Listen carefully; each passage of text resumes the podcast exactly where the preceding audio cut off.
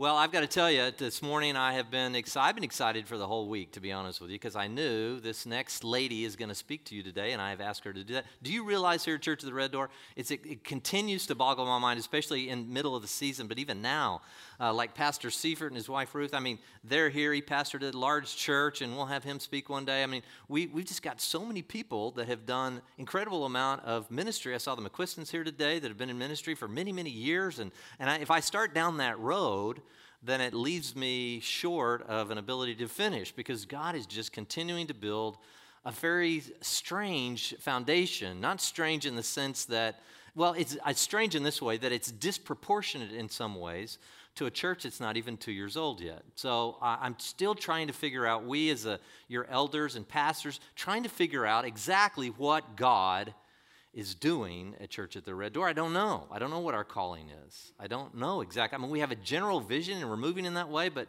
didn't he say to Abraham, Go to a place that I will show you? And it continues as these things kind of unfold. So I thought, middle of the summer, before everybody starts kind of streaming back and we go back to multiple services, I wanted to introduce you to a woman named Marilyn Meberg. Now, Marilyn, just to give you a little bit of a background, Marilyn was one of the keynote speakers, one of the feature speakers at Women of Faith. Women, if you've attended a Women of Faith conference, raise your hand real quick. Look at all of you. So you probably have already heard Marilyn. Marilyn spoke. They would have 350,000, 500,000 women they'd speak to each year at these Women of Faith conferences, packed stadiums. It was kind of the equivalent to Promise Keepers for men was the Women of Faith movement, which is a very powerful mo- uh, movement. Now, Marilyn is a psychologist by training, several master's degrees, and she's written about 13 different books. And, uh, and I don't know when the last one was. I think it was 2008 or something like that. I can't remember exactly when it was, but it is a privilege. She's part of Church at the Red Door. Women, you're going to get to hear her more than just here the, in the front of the pulpit. We're going to do some women's outreaches that I'm sure Marilyn will be part of. So it is my privilege. And I think about, again, I think about Paul's admonition in Romans 13. He said, you know, you need to give honor where honor is due. And so we are honored, and now we are honoring her. And uh, Marilyn, for all the years that you've given in ministry, we're excited about having you here today. Would you please welcome Marilyn Meberg?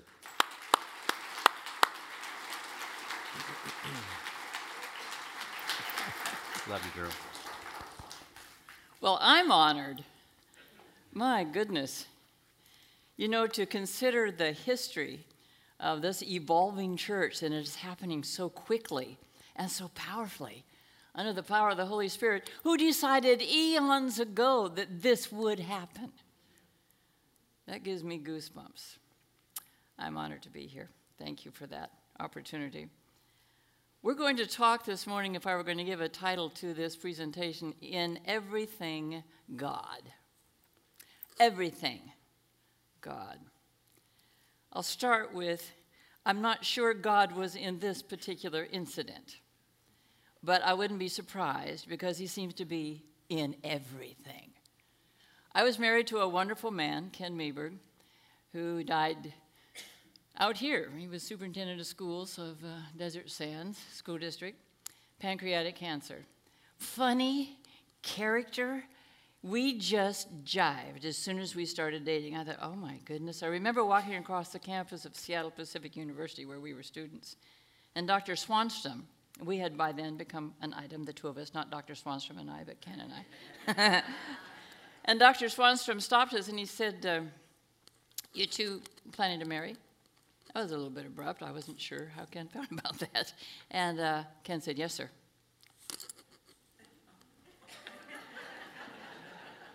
and he just paused and stared at us and he said, You know, I cannot imagine the kind of children you will produce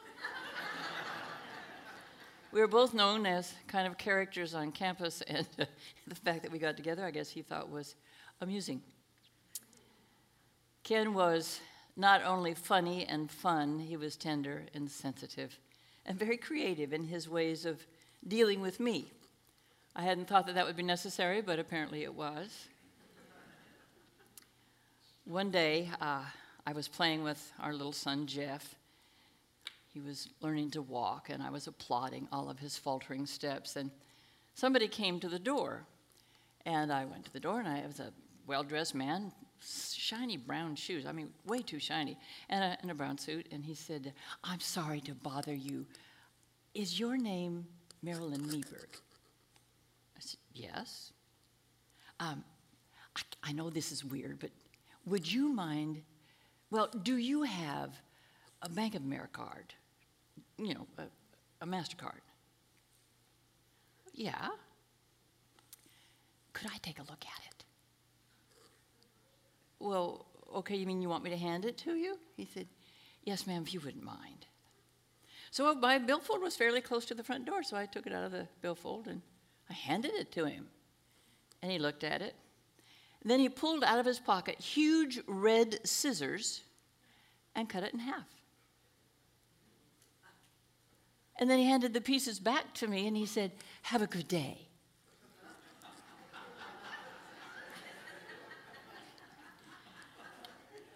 Ken got home that evening and I said, You would not believe what happened today. And I told him this guy in a suit and shiny shoes asked for my Bank of America, blah, blah, blah, blah, blah. And Ken just went into hysterics. He laughed and laughed and laughed. I said, Ken, this isn't funny. We need to move. This is a crazy place. I said, Did you by any chance send the guy with the shiny shoes and the brown suit? He said, Yes, I did. I said, Why? He said, Well, Marilyn, you may remember, we have had a conversation about the use of the MasterCard. and I said, Yeah, I, I, I remember. Uh, and you may remember that I had cautioned you about the freedom with which you used the card. And I had suggested to you that it was excessive. I said, Yeah, I, I remember. I said, But you know, Jeff, we find these wonderful sales for little boys, and little Jeff was so adorable, and I dressed him, you know. He said, I know, Marilyn, but there's a limit to what we can do. But actually, what happened to make this the last straw is the purchase of the Brown Jordan patio set that I assume is going to be delivered soon. So, oh, well, yeah, that. Um, okay, now, babe, you know this gorgeous little home that we bought in Garden Grove when Jeff was just three months old. Beautiful backyard, dichondra grass. I don't know if anything like that even exists anymore, but dichondra grass. It was rich and luxurious and so beautiful and nice shrubbery. It was just a beautiful backyard. But if we wanted to sit back there, we'd have to drag out a kitchen chair and sit in the corner of the patio. And I thought, when I went into this patio shop, who knows why I went in, but I did, and there was a Brown and Jordan set on sale. Round table, four chairs, perfect for the patio. And it was reduced to only $500. So I explained that to Ken, and he said, Yes, I, I know all about it. I said, Okay, so that was a bit much. He said, Yes, it's, it's over budget, Marilyn. I said, Okay, okay, I, am I really am sorry. He said, I know you are. I said, Is there uh, any chance of another card? Said, I don't think so. now, the thing I loved about Ken is that that was such an unusual way to teach me something. He had been talking to me before about, you know, we're running the card up a bit. Now, Marilyn, mm, and I would agree and feel chastised for the moment, but he was a gentle guy. He didn't make me feel dumb. But apparently, I didn't feel enough. And it was an unusual way to teach me. Even now, that was 50 years ago. Even now, I watch how I do the, the credit card, because I do have a card. but I am nervous about it if I start to run it up. Because do you know what I see in my mind? I see big red scissors that come out of some invisible shirt and they get cut in half. And I think, I'm not going through that again. It taught me something. You know, God took something, uh, Ken took something from God's playbook, the Bible because God does so many unusual things for one purpose. And maybe it's because he's unusual. I do think he's unusual. And I won't get into all of the thoughts about God. He's immense and he's enormous, but he's unusual. He uses unusual ways to teach us things. Read scripture, and you can go story after story after story, and you think, how did he think of that? Why did he do that? I think Ken pulled perhaps his teachable moment for me from scripture. I don't know that he was that spiritual, but I'm going to think that possibly he was. And I want to share one of those unusual stories of God teaching a very practical lesson in an unusual way. He uses unusual circumstances to teach us impossible possibilities. God's God style.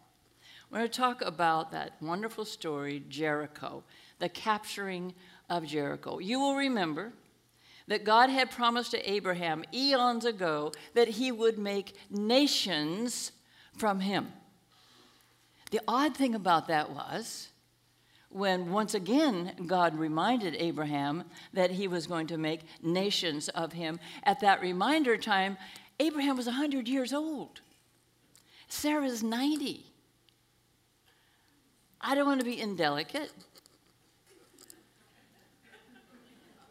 but no bullets, no eggs, no babies.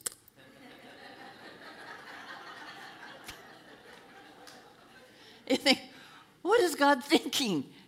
I'm going to give you nations. But Abraham believed him again. The promise had been given to him earlier when he was a younger man, but then again, Abraham believed him. So, true to his word and his promise to Abraham, we open our discussion this morning with about 3 million people this side of the first city that will be the beginning of the promised land experience for the children of Israel. God had said to Abraham, Count the stars. If you can count the stars, that's how many descendants you will have. 300, 3 million of those people on the outside of the Jordan River, ready to cross over and take the city. Problem was, the, city, the river, the Jordan River, was at flood stage. How are you going to get across? We'll get to that later. Now, Joshua, being a military man, said, You know, we've got to send spies into Jericho and just check it out. God doesn't seem to think, You don't have to be so human about stuff. I already told you I'm going to give it to you. God honors our humanness. But God's intent, when Joshua sent two spies into Jericho, and they went to Jericho and got in. Now, here's the thing about each city in that whole area of the promised land. Each city was an individual government. They had their own king, they had their own priests, they had their leadership, and they had huge walls that surrounded them to keep them safe.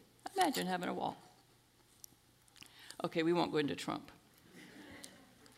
The wall was to protect them because they weren't nice people. They would go in and take their stuff, and they'd kill people when they took the stuff.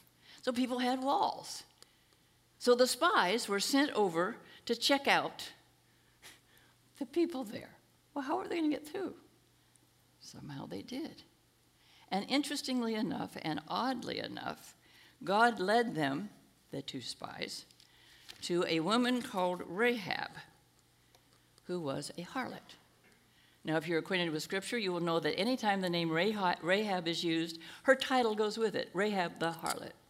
Rahab the harlot. It seems a little odd. I'm a tech moron, and if, if that were always attached to my name, Marilyn the tech moron. Yeah, you know Marilyn the tech moron. Oh, yeah, I know Marilyn the tech moron. You just as soon not have that little label Rahab the harlot. The spies came into Jericho, had no idea who was where and why, and they were led to Rahab's home, Rahab the harlot. I want to stop and introduce a life changing, can't call it a theory, we call it a doctrine of Scripture. It's called sovereignty. Sovereignty. It is defined in Ephesians 1:11 in this way. He God makes everything work out according to his plan. Not Marilyn the tech moron, his plan. God works out everything according to his plan. So we have the two spies. Their intention is to check out the town, see how it's going. They don't know where they ought to go. And they're led somehow to the home of Rahab the harlot. And you know, on the surface of it, that might look a little questionable. I mean, they just got away from the flock that they're with, and they go right away to the home of a harlot. God didn't seem to think anything about that. And I don't know that the, that the spies did either. But they got into her home led sovereignly by a God who does all things according to the counsel of his will into her home, and she is so glad to see them. Why is she? She has a budding faith in the God of the Israelites who are on the other side of the river getting ready to come over and take the, the city and the land. She had a budding faith in them, in that God. And she said, I want to talk to you. I want to talk to you. I want you to know that every person in this city is scared spitless of you. We know you're over there on the other side of the Jordan River. We know what you've done in eons past. We know that God parted the Red Sea and you walked across on dry land. Wow. We know that. And we know of all the other conquests that you have done. Your God is powerful and kind and loving and strong. He is the God of heaven and He is the God of earth. And I want to know more about Him. How in the world, of all the people in Jericho, would these two spies know to go to this home where there is a woman that is interested in God? And so they told her about God. And she said, Would you make me a promise? I know that when you get across the Jordan River, you're going to come and take the city. Would you rescue me and my parents and my family members, brothers and sisters? And the spies said, We promise we will do that. But we have to have a way of knowing where you live. And she said, And you have to get out of here. Because we have a king, he has spies, they'll be coming to the door anytime and I don't want you to be killed because they'll kill you. Say, in the meantime, I'm going to hide you up on the flat top of my house because if they come, I will tell them that you've already gone.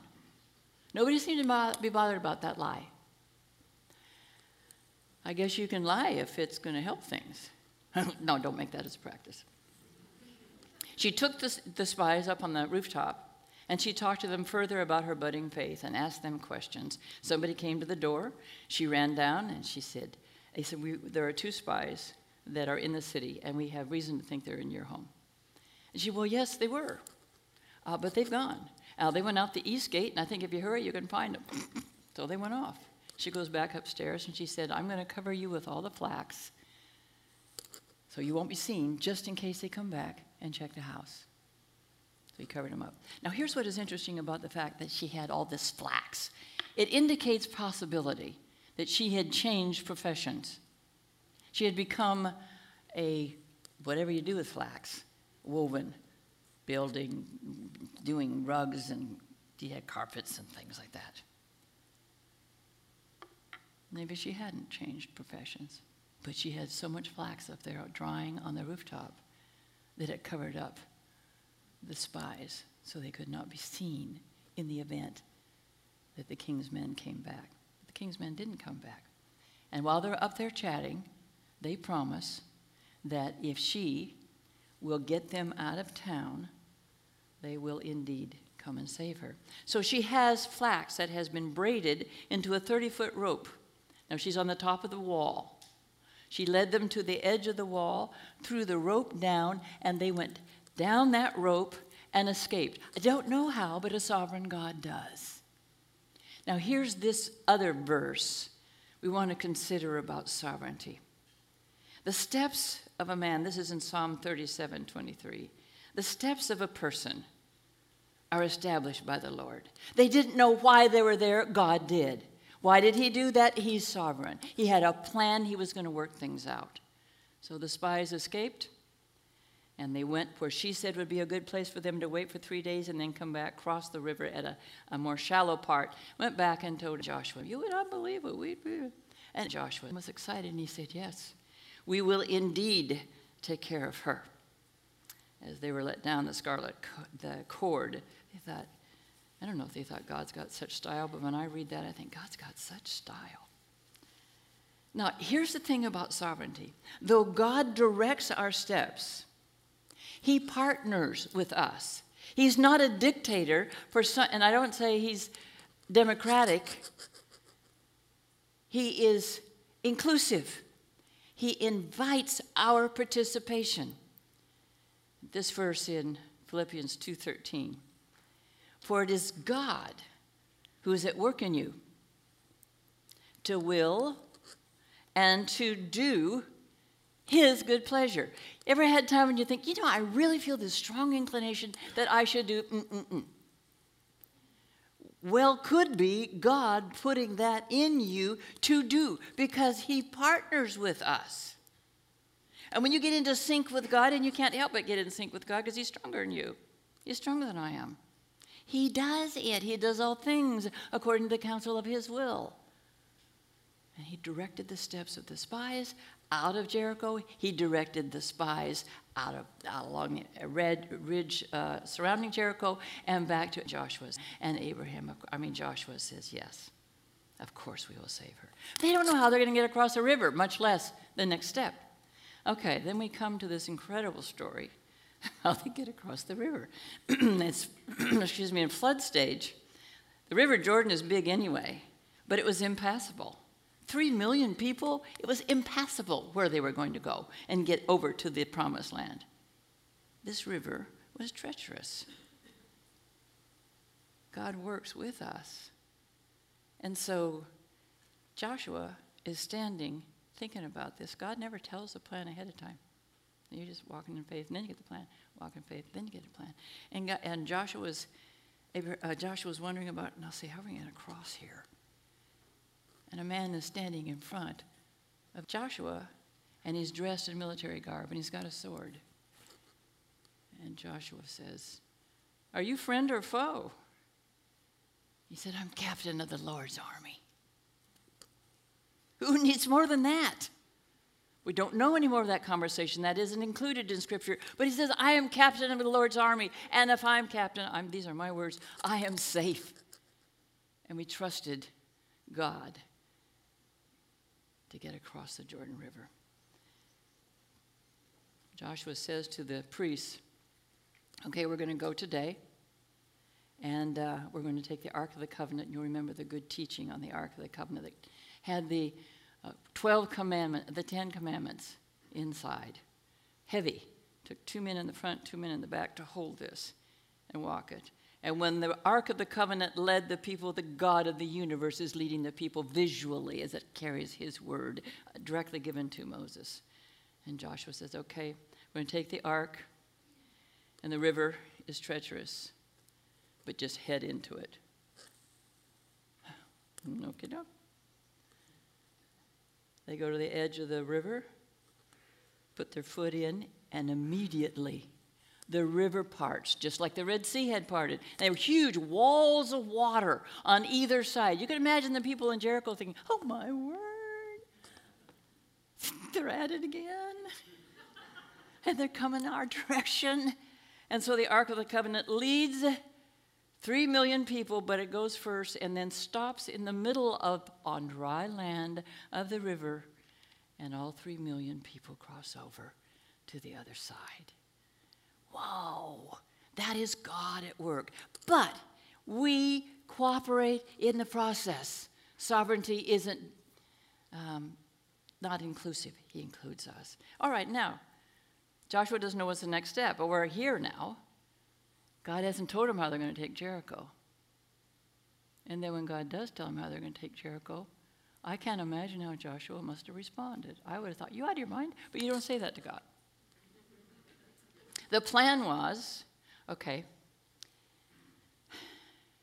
you're going to march around the city one time, and the priests are going to blow on these ram's horns. I have no idea what that sounds, but I bet it's awful. It sounds awful and the people cannot say a word. All three thousand, three million, excuse me, are going to go around Jericho. The priests are going to blow the horns. Then you go back to camp, and the people can't say a word. They probably couldn't anyway because of the sound of the horns. You go back to camp, and the next day you do the same thing. Go around Jericho, horns blasting, go back to camp. Then you can talk. Are you kidding? I have a headache. I'm right behind that. I'm kind of behind that priest. On the seventh day, they were told, march around the city seven times. And then, after the seventh circle, yell at the walls. I mean, really? Okay, then. Uh, that's, that's, what, that's what we're going to do. We're going to yell at the walls, but first we have to get around it and do all this stuff. And they do in obedience what God had told Joshua to tell the people. And on the seventh time around, they look at the walls and they yell. And the walls come tumbling down. Can you imagine the people in Jericho that it's a weird crowd. Now,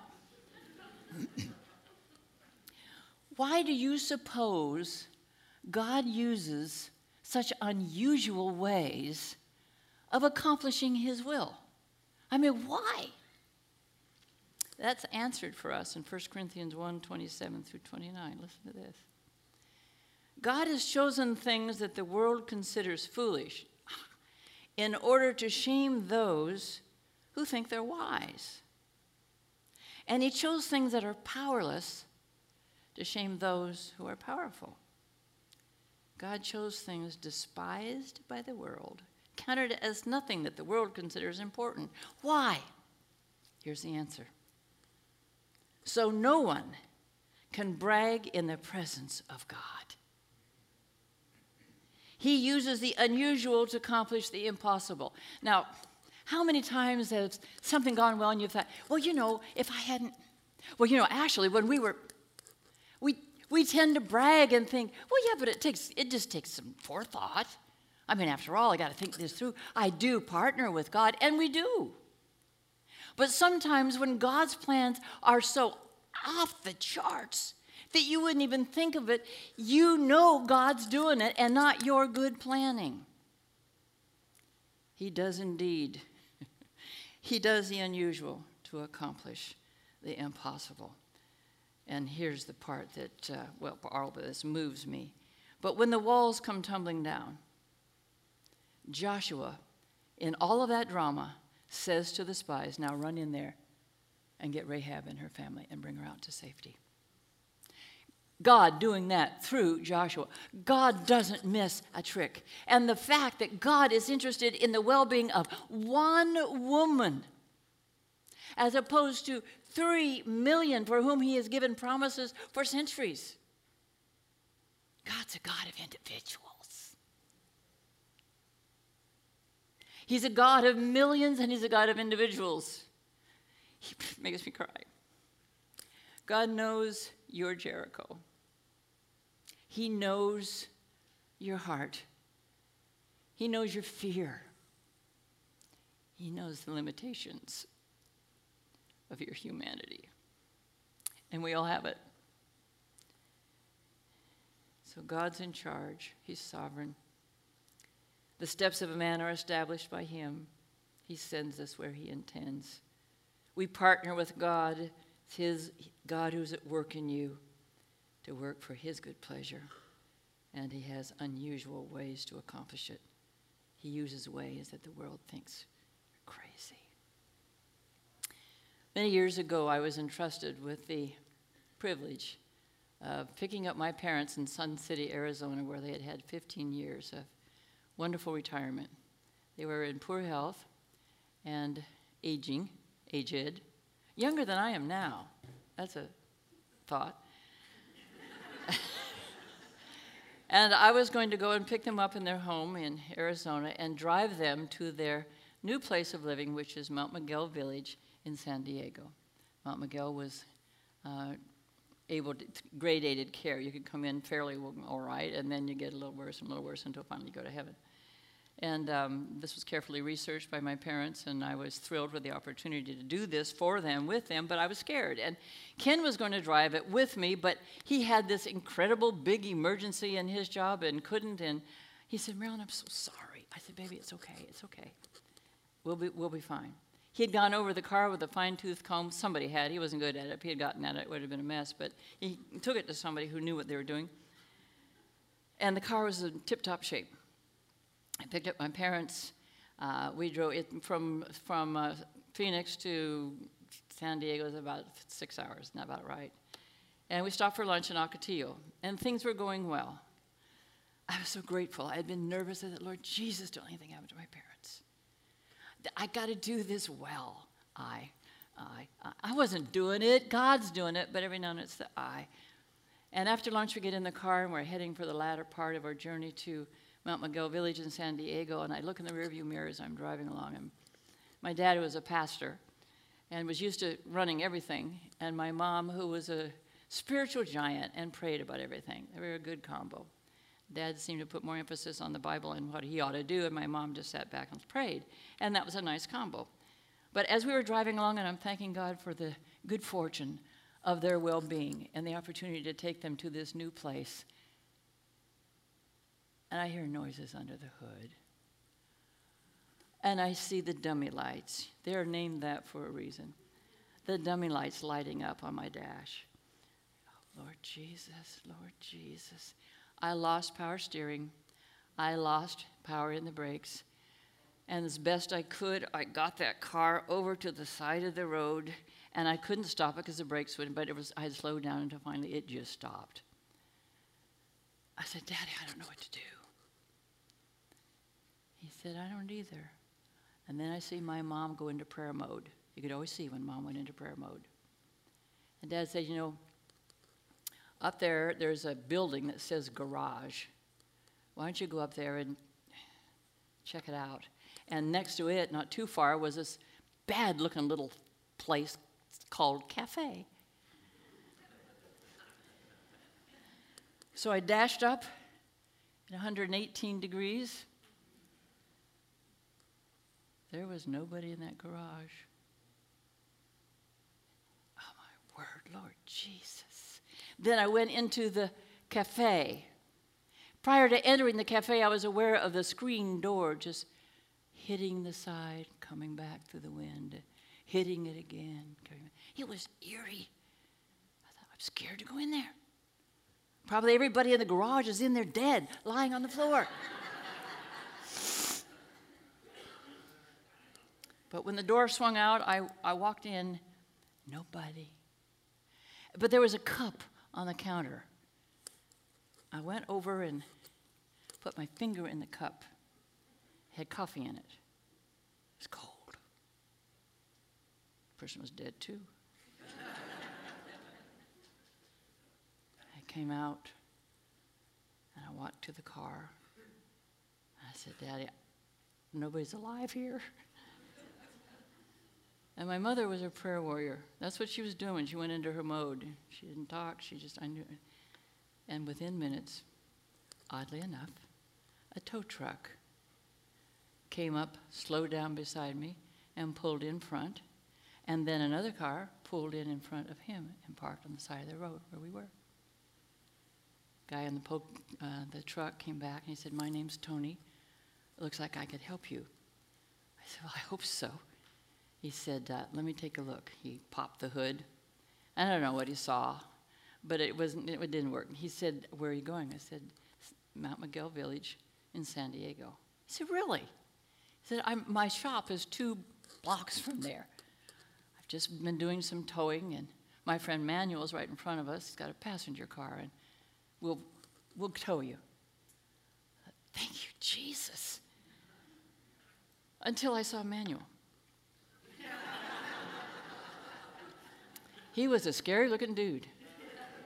He was sort of leaning against the hood of his car.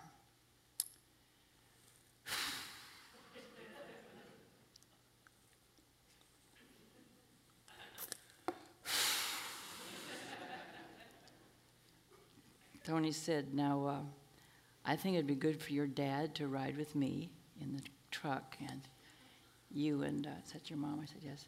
You and your mom ride with Manuel.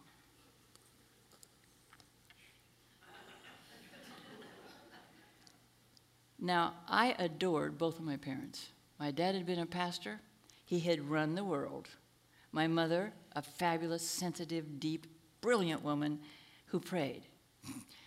And uh, when I was really in a jam, I would get to my mom, who would pray it now, or I'd talk to my dad, who had some really practical answers. Mom had practical answers, but they always had to be prayed about first, and that sometimes took too long.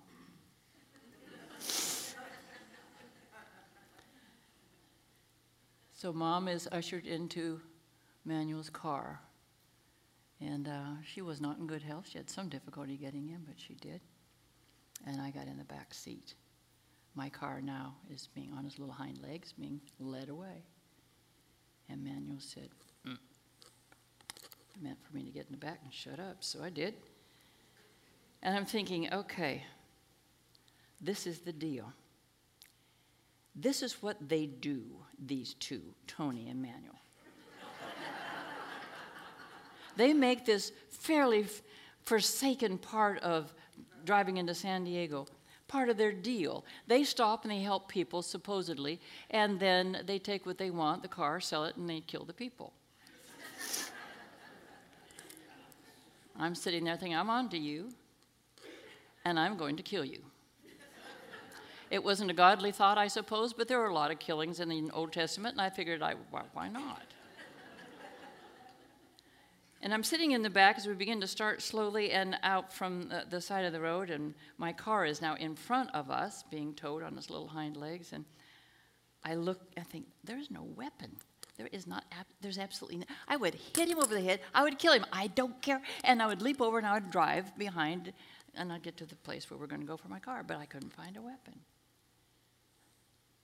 And in the meantime, my mother, saintly mom, who taught foreign languages in my high school, started speaking to him in Spanish. And he got softer and softer and more and more responsive. And after a while, they were laughing and talking and back and forth. I hear the word niños. I took two years of Spanish for my mother, but it didn't take. I wasn't her best student.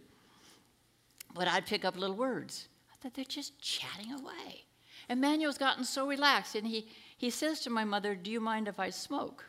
Well, mom didn't like that smell. She said, Of course not. She said in Spanish, I just figured this out. And he opens the crack of his door, and he, and this was, you know, years ago, 30 years ago, and the door, you had little cracks of, you had a little side window, and then you had a big window. And so he held his cigarette sort of out of the window. I can't imagine that it was gratifying, but you know, if you're hooked, you're hooked. And so I thought that was very kind. I thought, well, maybe he's an okay guy and I shouldn't kill him if I could. We got to this garage that was owned by Tony and uh, unhooked my car. And then Tony said, You, Mr. Ricker, Mrs. Ricker, and me, uh, Tony's going, uh, Manuel's going to take you to Covenant Village, which is where we were going, two blocks away. I want you to know there was no doubt in my mind who got me to Mount Miguel Covenant Village on that day. I was not picked up by two crooks. I was picked up by two people who didn't seem right for the job, that had been ordained by a sovereign God who directs our steps. And He took us, mom, dad, me, to Mount Miguel just in time for dinner. And we invited him to join us in the dining room. I didn't know if that was okay, neither did my parents, but Manuel said no. And we're sitting there at dinner, and I said, Daddy, I cannot believe what just happened. He said, I know. But you know, Marilyn, God is sovereign. God does all things. All things according to the counsel of his will. We believe it, we live it, and we don't believe it, and we don't live it. But God is sovereign, He's in charge of all things, including the safe arrival from two people that looked to me like crooks that were going to kill us. And God does it in His own way, unusual ways. You see, if He did things in traditional ways, we would take, we would take credit for it. If my car had not broken down, I'd have said, well, you know, as my dad would congratulate me on the car and how well it did. You know, Ken did it, does a great job of taking care of things. He had it looked over. We had all the, and Ken did all that. But Ken wasn't even in the picture.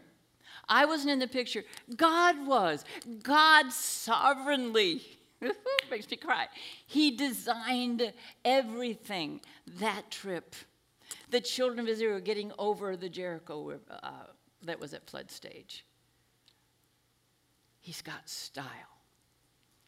And he's got love. And he's got drama. There was no doubt how we got to where we were going in His sovereign design. I don't see a clock. What time is it? Do we have time to get across the river? the people got across the river.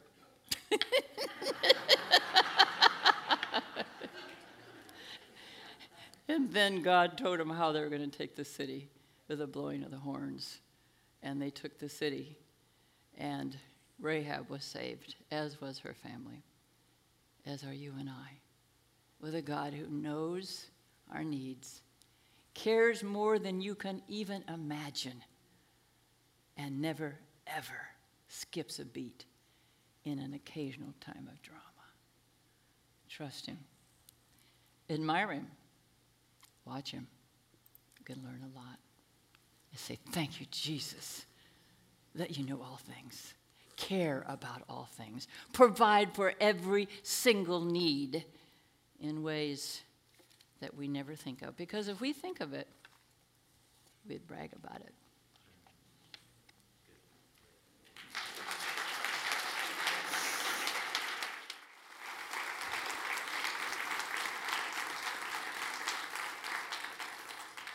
Marilyn, that was awesome. That was uh, that was a timely word. You know, it, it kind of segues me into what I wanted to close with. Uh, I hadn't intended to, but I think it's uh, relevant. I'd actually told you a couple of weeks ago that I had a couple of announcements. You know, some of you know, and I lo- know a lot of our live streamers will be coming back. We've been looking for property. You know, so we've been looking for property for the last really two years, and so we did the, the we have a team together, and they've done some great due diligence and they went out and they refused to sell it to us. And so we went on to the next property, and we, everybody felt like this is the place. It's got to be the right place. It's, it seems the perfect location and everything.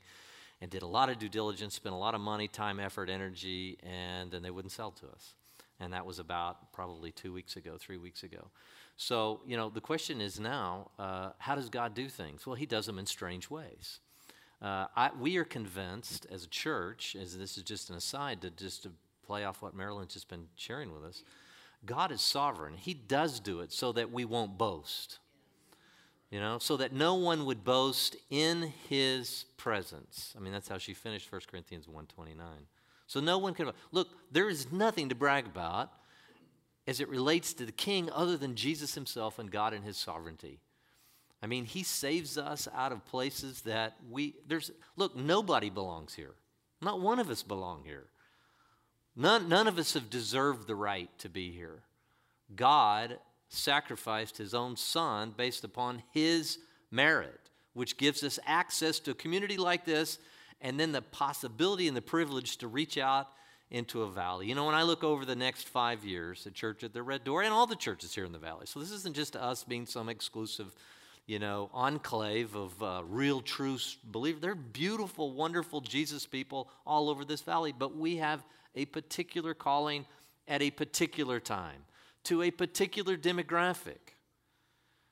It's a strange place we are. And God's going to do it in strange ways that are going to really show us that it's actually a manifestation of His ways in His time. I'm convinced at some point, at some time, somebody's going to come out of nowhere and have a piece of property for us or a building that's already built. We don't know. We don't know how that's going to work.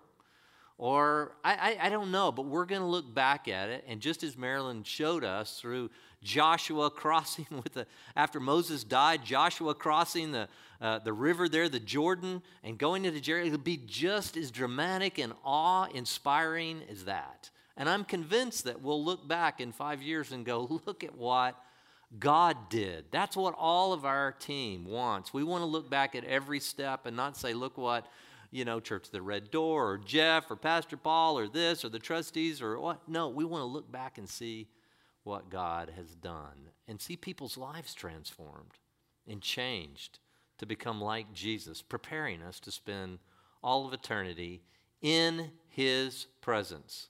So we're going to close with this uh, worship song, In His Presence.